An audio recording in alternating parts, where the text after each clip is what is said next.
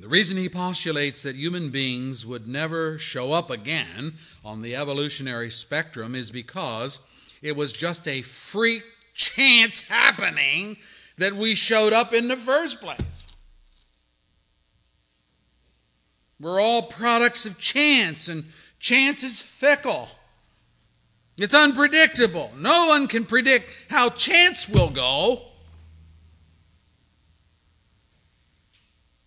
Because there's no designer, because there's no mastermind behind the evolving universe, because everything is just chance, then all things are possible and permissible, including rape and incest and genocide. No one can say these things are evil. Evolution makes no value judgments. It is survival of the fittest by any and all means there can be no right, there can be no wrong. And the Christian answer, of course, is that we obtain our ethical concepts from the God after whose image we have been copied. And because God created the universe and those that inhabit it, He not only lays out the ground rules of conduct for mankind, but the consequences for those who ignore them. Look at verse 4 of our text. The word of the Lord is right and true. That's a categorical statement. Verse 18. The eyes of the Lord are on those who fear him. So we need to say to the secularist who is devoted to chance and fate, you know what? Science is impossible in a worldview without design and predictability because the scientific method depends on predictability and consistency of function. Did you ever think of that? I mean, if these secularists really believed in their worldview assumption of chance, they would cease all study, all experiments, because no outcome, outcome could be designed or predicted. Knowledge would be impossible in a world of chance and fate. You'd never have any hope of discovering truth. It's just, you know, throw the dice. What comes, comes, but don't know what's coming. Fortunately for scientists as well as for us, they function outside of their worldview. They function on the basis that if they do this, plus this, plus this, they're going to get this result. And they think that if they do it a hundred times, they'll get it the same results. Because they don't function in our world on the basis that everything is just chance and fate and it's chaos and it can happen, it cannot happen. And so, no one can live that way. Number four, they believe the end of man, as with all matter,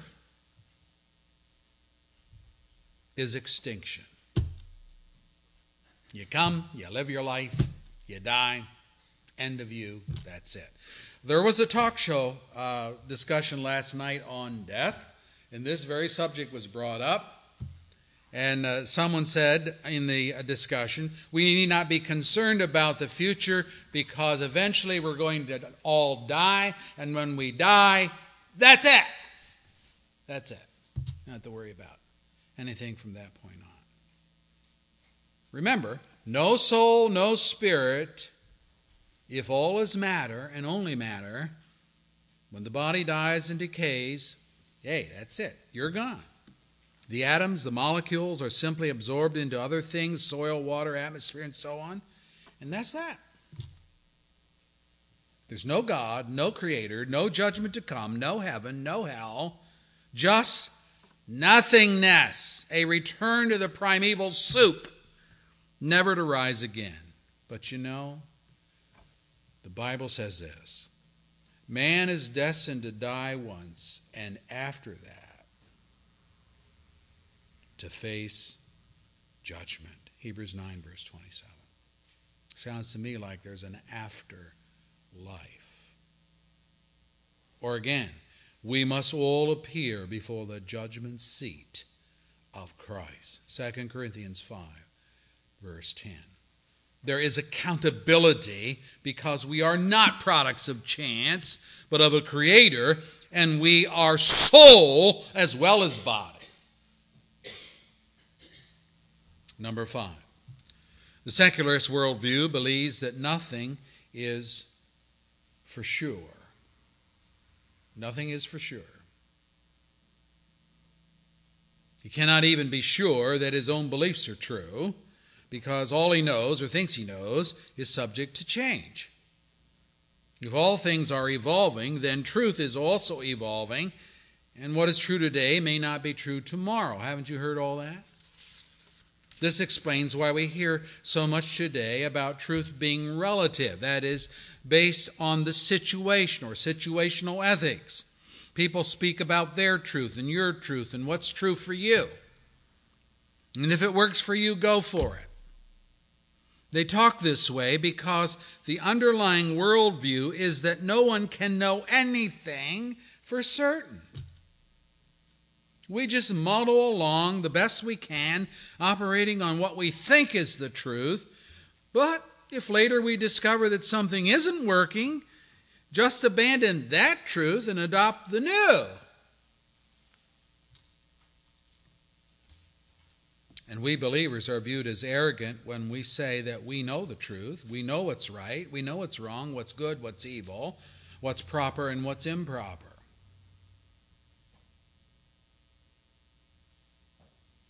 But they're saying, no, you can't know any of those things because just, you know, truth is what you make it yourself. Now, this kind of thinking about truth comes out of the secularist model. How do we know? The secularist, through trial and error, through the scientific model, what does he do? He postulates a theory. He runs his experiments a hundred times. If they come out the same way all hundred times, he says he has discovered truth. But some new discovery is sure to come along which will disallow the old, and so the secularist just abandons the old and adopts the new. Say, and this goes on all the time, folks. It's not just in the laboratory. Uh, maybe you remember this. I remember this. Eggs are bad for you. Don't eat eggs. They're full of that bad stuff called cholesterol. You eat eggs, your arteries are going to clog up, and you are going to have a heart attack. So don't eat eggs. Now, the latest is that bad cholesterol comes from an enzyme produced in the liver, and it has little to do or nothing to do with the cholesterol rich foods that we eat. So, egg is off the blacklist. We can eat them for breakfast every day if we like. Is this a new truth? Now think, I'm, put your thinking caps on. Is this a new truth or was it always the truth? Was the old theory on eggs truth or conjecture? If in fact the new theory is the truth, the simple fact is that the old theory was in error. It wasn't truth for 50 years.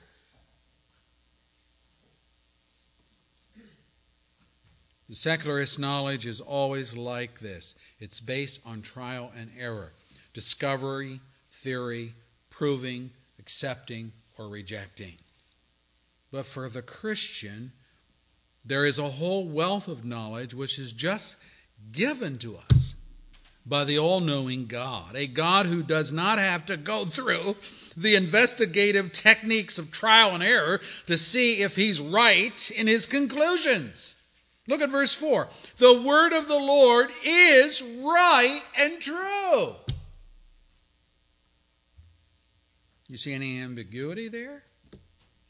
Next phrase. He is faithful in all he does. That is, no error, no retractions, to, to make, no reconsiderations, no miscalculations, no reviews, no mistakes. His word is always true. His faithfulness is always there. The secularist, however, does not believe in God. So he has cut himself off from God's wisdom. He's lost in his own devices. He claims to be wise in himself, but they became fools, Paul writes, Romans 1, verse 22. And in verse 25 says, They exchanged the truth of God for a lie.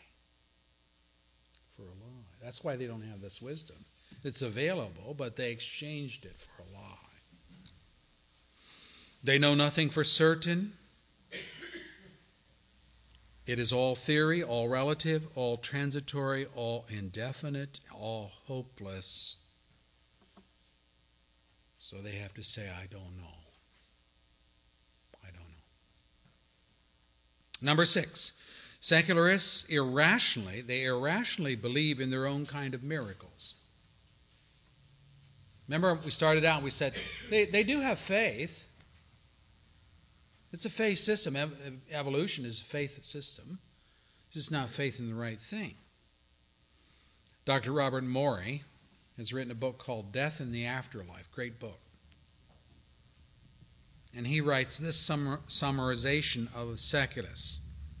He writes that the secularists want us to believe that, quote, everything came from nothing, order from chaos, harmony from discord, life from non life, reason came from irrationality, personality came from non personality, and morality came from amorality.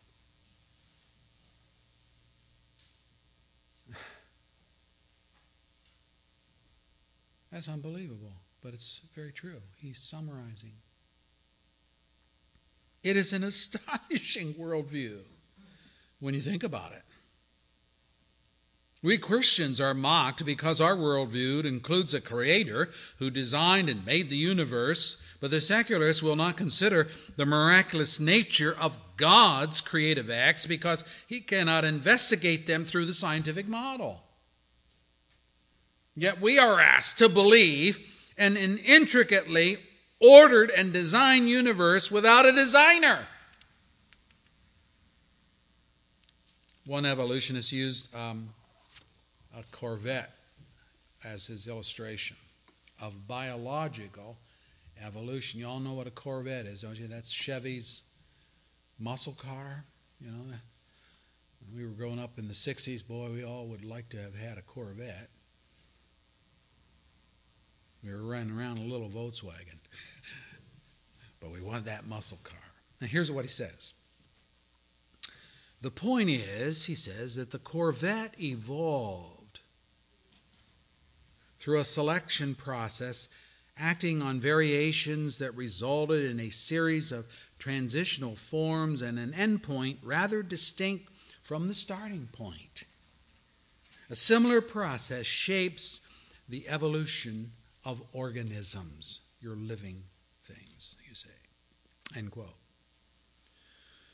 Well, that sounds nice. But didn't each and every design change on the Corvette come as the result of engineers installing their ideas on a company mock up? And then, didn't each part that went into the Corvette have to be machined by a tool and die man trained in millwork? And didn't the parts have to be manufactured and installed by skilled tradesmen before the end product rolled off the assembly line?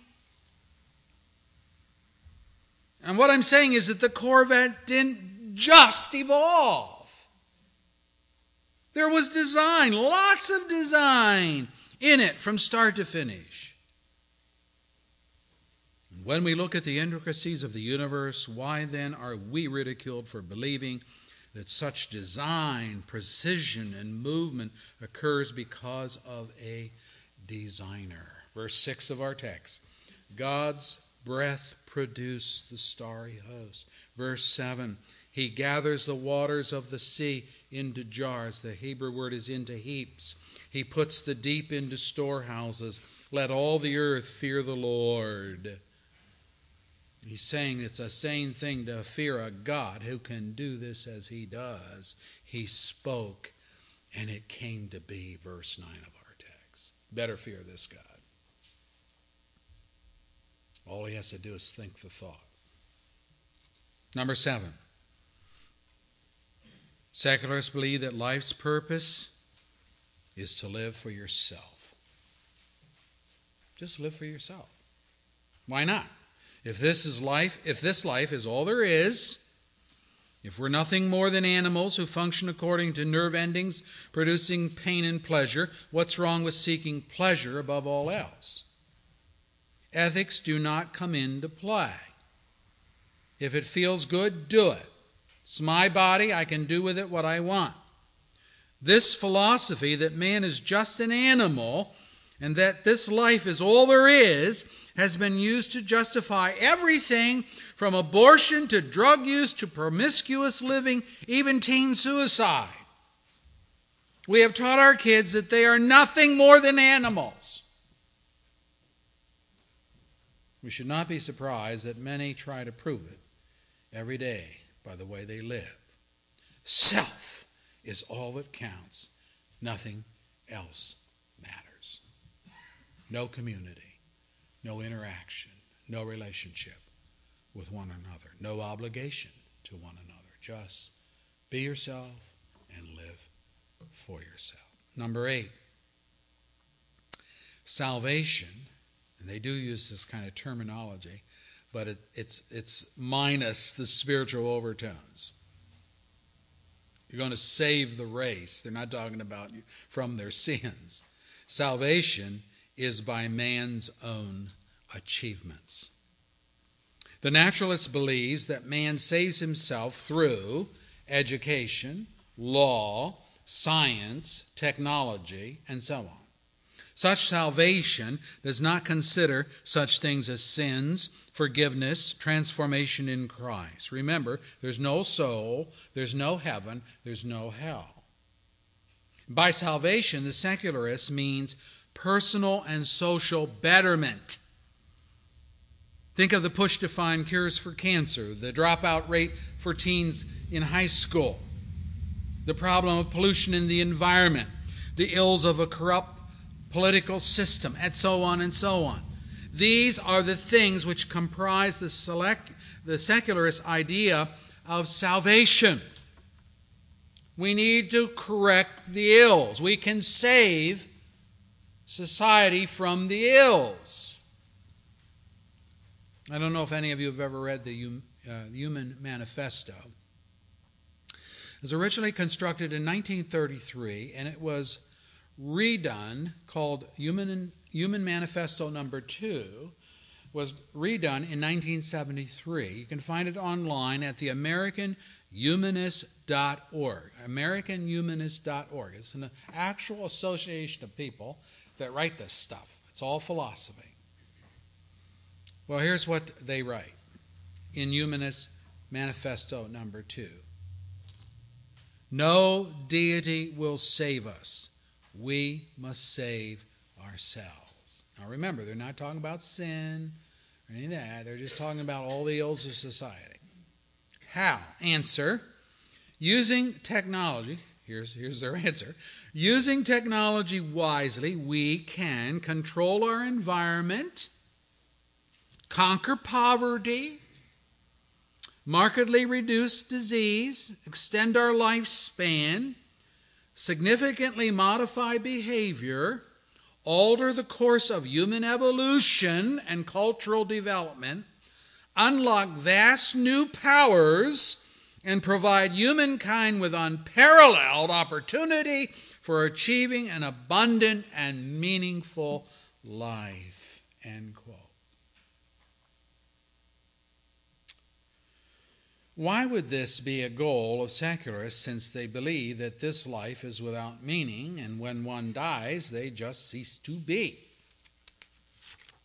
seems to be the sooner we die, the faster we end our misery in a blighted world. But you see where their emphasis is it's in the area of the social, geographical, pollution, political ills, because man is in rebellion to God, so that's what he thinks salvation is all about. Well, we can, with technology, correct and eliminate the problem of the poor. You know what Jesus said that about that? The poor you will always have with you. Mark 14, verse 7. And even in our technological America, with its abundant resources, we still have poor people living in squalor.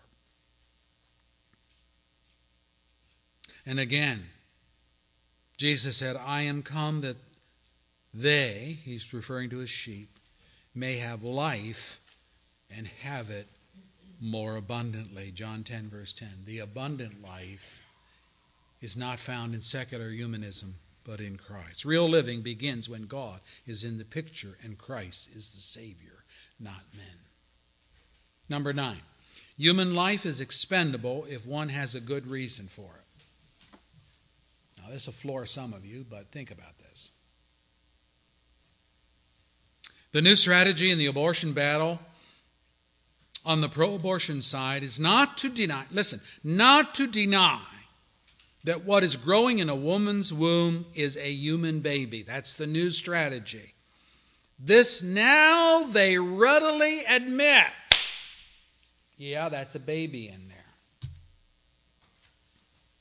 They could do little else. I mean, modern ultrasound has shown beyond all reasonable doubt that the blob or the product of conception rhetoric was nothing more than false propaganda promoted by the abortion industry. So now the abortionists and the Planned Parenthood gang have changed their tune. They now acknowledge the baby, but they say that now that the issue in abortion is not the baby, but the freedom of choice for a woman to have final say of her own reproductive abilities. You see the shift? We now abort babies if it is deemed good for the woman to do so. The good of the woman supersedes the good of the child, and so abortions continue unabated. Does that sound like something diabolical? It, it, the devil is an expert at con- conniving and coming up with, okay, we're getting whipped over here by the pro life people. They got ultrasound, all these things to prove. Yeah, it's a baby that's in there. How can we do this? How can we change our philosophy so we can still do what we want to do? Oh, I know we'll make it a woman's rights issue. It was always there, but now they brought that to the forefront, and baby in the womb moves to the back. But this is just the tip of the iceberg. The chilling truth is that any number of socially acceptable reasons are being used these days to justify the killing of human beings. Overpopulation, the high cost for care for the terminally ill, the pain and suffering of someone who may be ill, the age of a person. You're too old to contribute positively to society, so why don't you kick the bucket and make room for somebody else? Oh, you don't want to kick the bucket? We can help you. Hitler and men like him found good cause for systematically murdering over 6 million Jews, and Stalin makes Hitler look like a saint in his genocide of over 60 million of his own people. And this Assad thing with Syria, he's already up to 100,000 of killing his own people in Syria. Well, God says this All who hate me love death.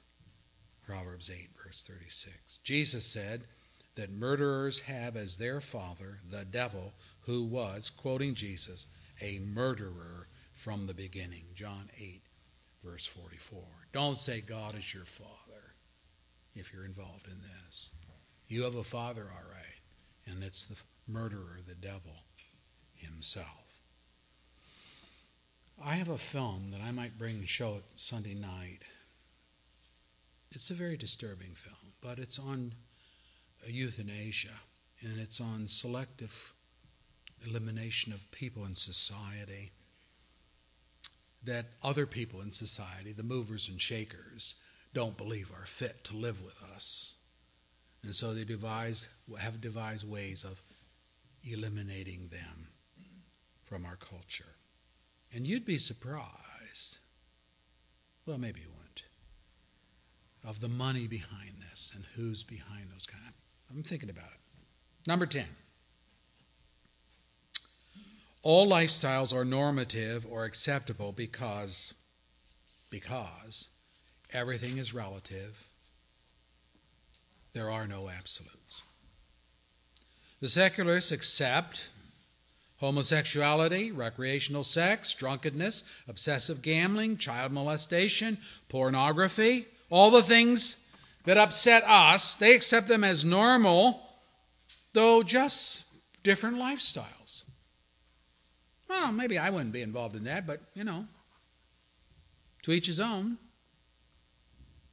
You cannot use the word perversion you cannot sit in judgment of others just because they see things differently. The social engineers don't much care if their traditional family survives or not. Engels, the Marxist, wrote this quote, Human society arose out of a troop of tree clinging monkeys. End quote. His point why should we care if societal regulations survive? Just let people live like they want to live. Why? Because everything is relative. End of discussion. Nothing you can say or do will make any difference in the end. We're just animals moving towards death and annihilation, so just live for the moment. Truth changes. What's wrong today will be right tomorrow. Don't speak of absolutes, there are none. All religions are right. All religions are right. All viewpoints should be respected, except, except those worldviews, particularly Christianity, which dare to stand with God and denounce sin. Here's where their um, magnanimous viewpoint, all viewpoints should be respected. That's where it falls down. Free speech belongs to the ACLU, but not to the Christian teacher in high school, not to the pastor in the pulpit, not to the believer in the workplace of daily life. And the secularist is absolutely sure that we must be kept silent. See, that's one absolute he believes in.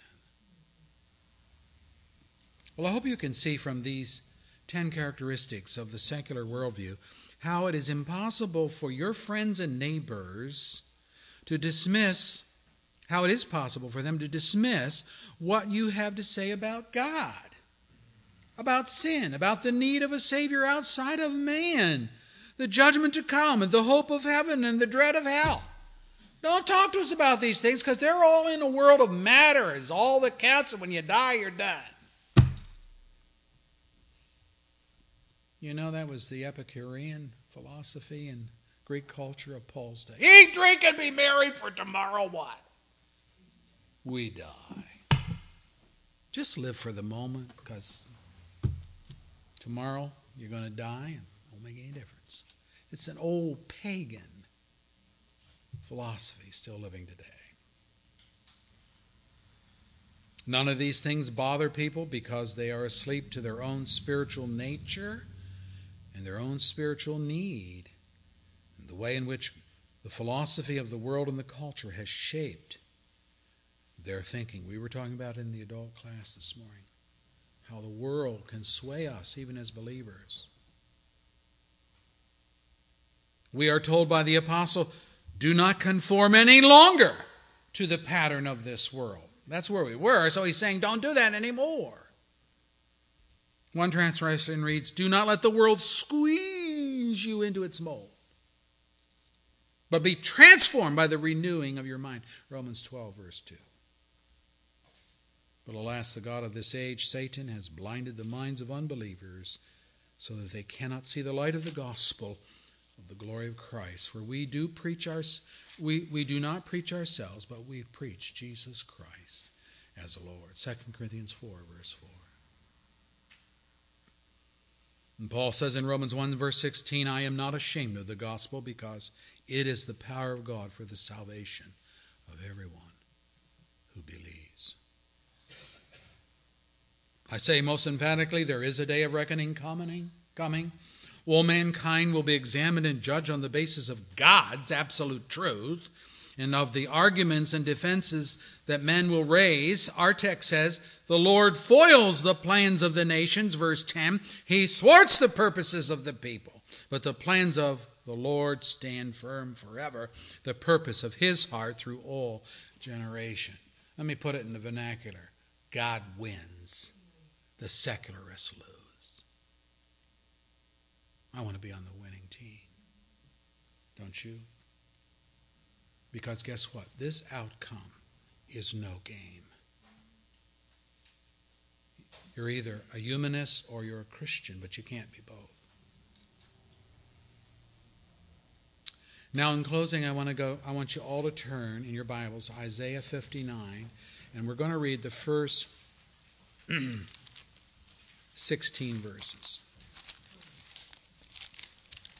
Isaiah 59.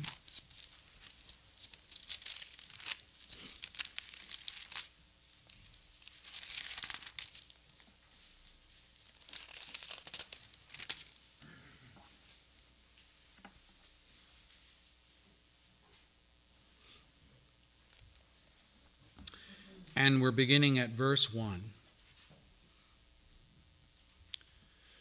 Surely the arm of the Lord is not short to save, nor his ears too dull to hear. But your iniquities have separated you from your God. Your sins have hidden his face from you so that he will not hear. For your hands are stained with blood, your fingers with guilt. Your lips have spoken lies, and your tongue muttered wicked things. No one calls for justice. No one pleads his case with integrity. They rely on empty arguments and speak lies. They conceive trouble and give birth to evil. They hatch the eggs of vipers and spin a spider's web. Whoever eats their egg will die, and when one is broken, an adder is hatched. Their cobwebs are useless for clothing, they cannot cover themselves with what they make. Their deeds are evil deeds, and acts of violence are in their hands. Their feet rush into sin, they're swift to shed innocent blood. Their thoughts are evil thoughts. Ruin and destruction mark their ways. The way of peace they do not know. There's no justice in their paths. They have turned them into crooked roads. No one walks in them will know peace. So, justice is far from us. Righteousness does not reach us. We look for light, but all is darkness. For brightness, but we walk in deep shadows. Like the blind, we grope along the wall, feeling our way like men without eyes. At midday we stumble as if it were twilight. Among the strong we are like the dead. We all growl like bears. We mourn more mournfully like doves. We look for justice, but we find none. For deliverance, but it's far away. For our offenses are many in your sight, and our sins testify against us. Our offenses are ever with us, and we acknowledge our iniquities, rebellion and treachery against the Lord, turning our backs on our God, fomenting oppression and revolt, uttering lies our hearts have conceived. And so justice is driven back, and righteousness stands at a distance. Truth has stumbled in the streets. Honesty cannot enter. Truth is nowhere to be found, and whoever shuns evil becomes a prey. The Lord looked and was displeased that there was no justice. He saw that there was no one he was appalled that there was no one to intervene. So, his own arm worked salvation for him, and his own righteousness sustained him. Brethren, doesn't that sound like our culture? Doesn't that sound like our society? This is what secular humanism produces. You say, well, this is Israel is writing to. Yeah, but Israel had gone back into the world at this point in their history. They had forsaken God. They were in a state of rebellion, which he mentions there, and they're looking for the truth in all the wrong places. Our Lord, we thank you for your word today, and we need to be challenged by your word. We need to imbibe the truth of the Lord our God. And we need to shun the philosophies and the conclusions of our secular culture, which is amoral. It doesn't have a morality because it doesn't seek after God. It wants to rewrite the book based upon man's own experience and loves and hates and so forth. So now we have people in our day saying pornography is okay and child pornography, that's okay. We ought to be able to marry who we want. Let's not talk perversion. And let's not talk against the next thing will be polygamy. And on and on it goes. Because man's heart, his sinful heart, is dictating actions. Forgive us, Lord and help us understand that we are in this culture, but we don't need to be of it. In fact, we're not of it if we're truly God's children. And we need to stand for the truth of the gospel because these people are in a sea of darkness, as we read here. They're drowning in wickedness. We're rapidly moving towards the days of Noah, which you said would be the signal for the coming of Christ and the judgment to come. Lord, help us to get the word out.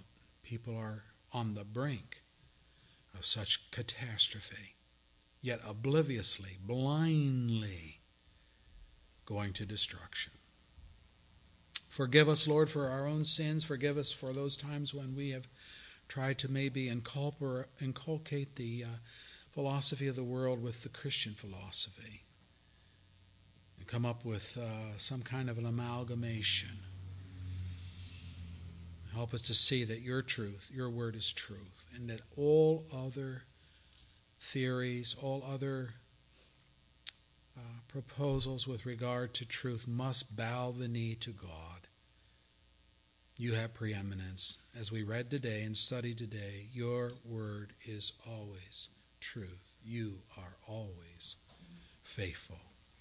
Save us, Lord, from ourselves. Save us from our sin and our wickedness and our rebellion. Grant to us a reprieve of judgment as you judge our sins in Christ and allow us, Lord, to see in Christ the great Savior of sinners. In Jesus' name we pray these things. For His glory we pray these things and our good. Amen.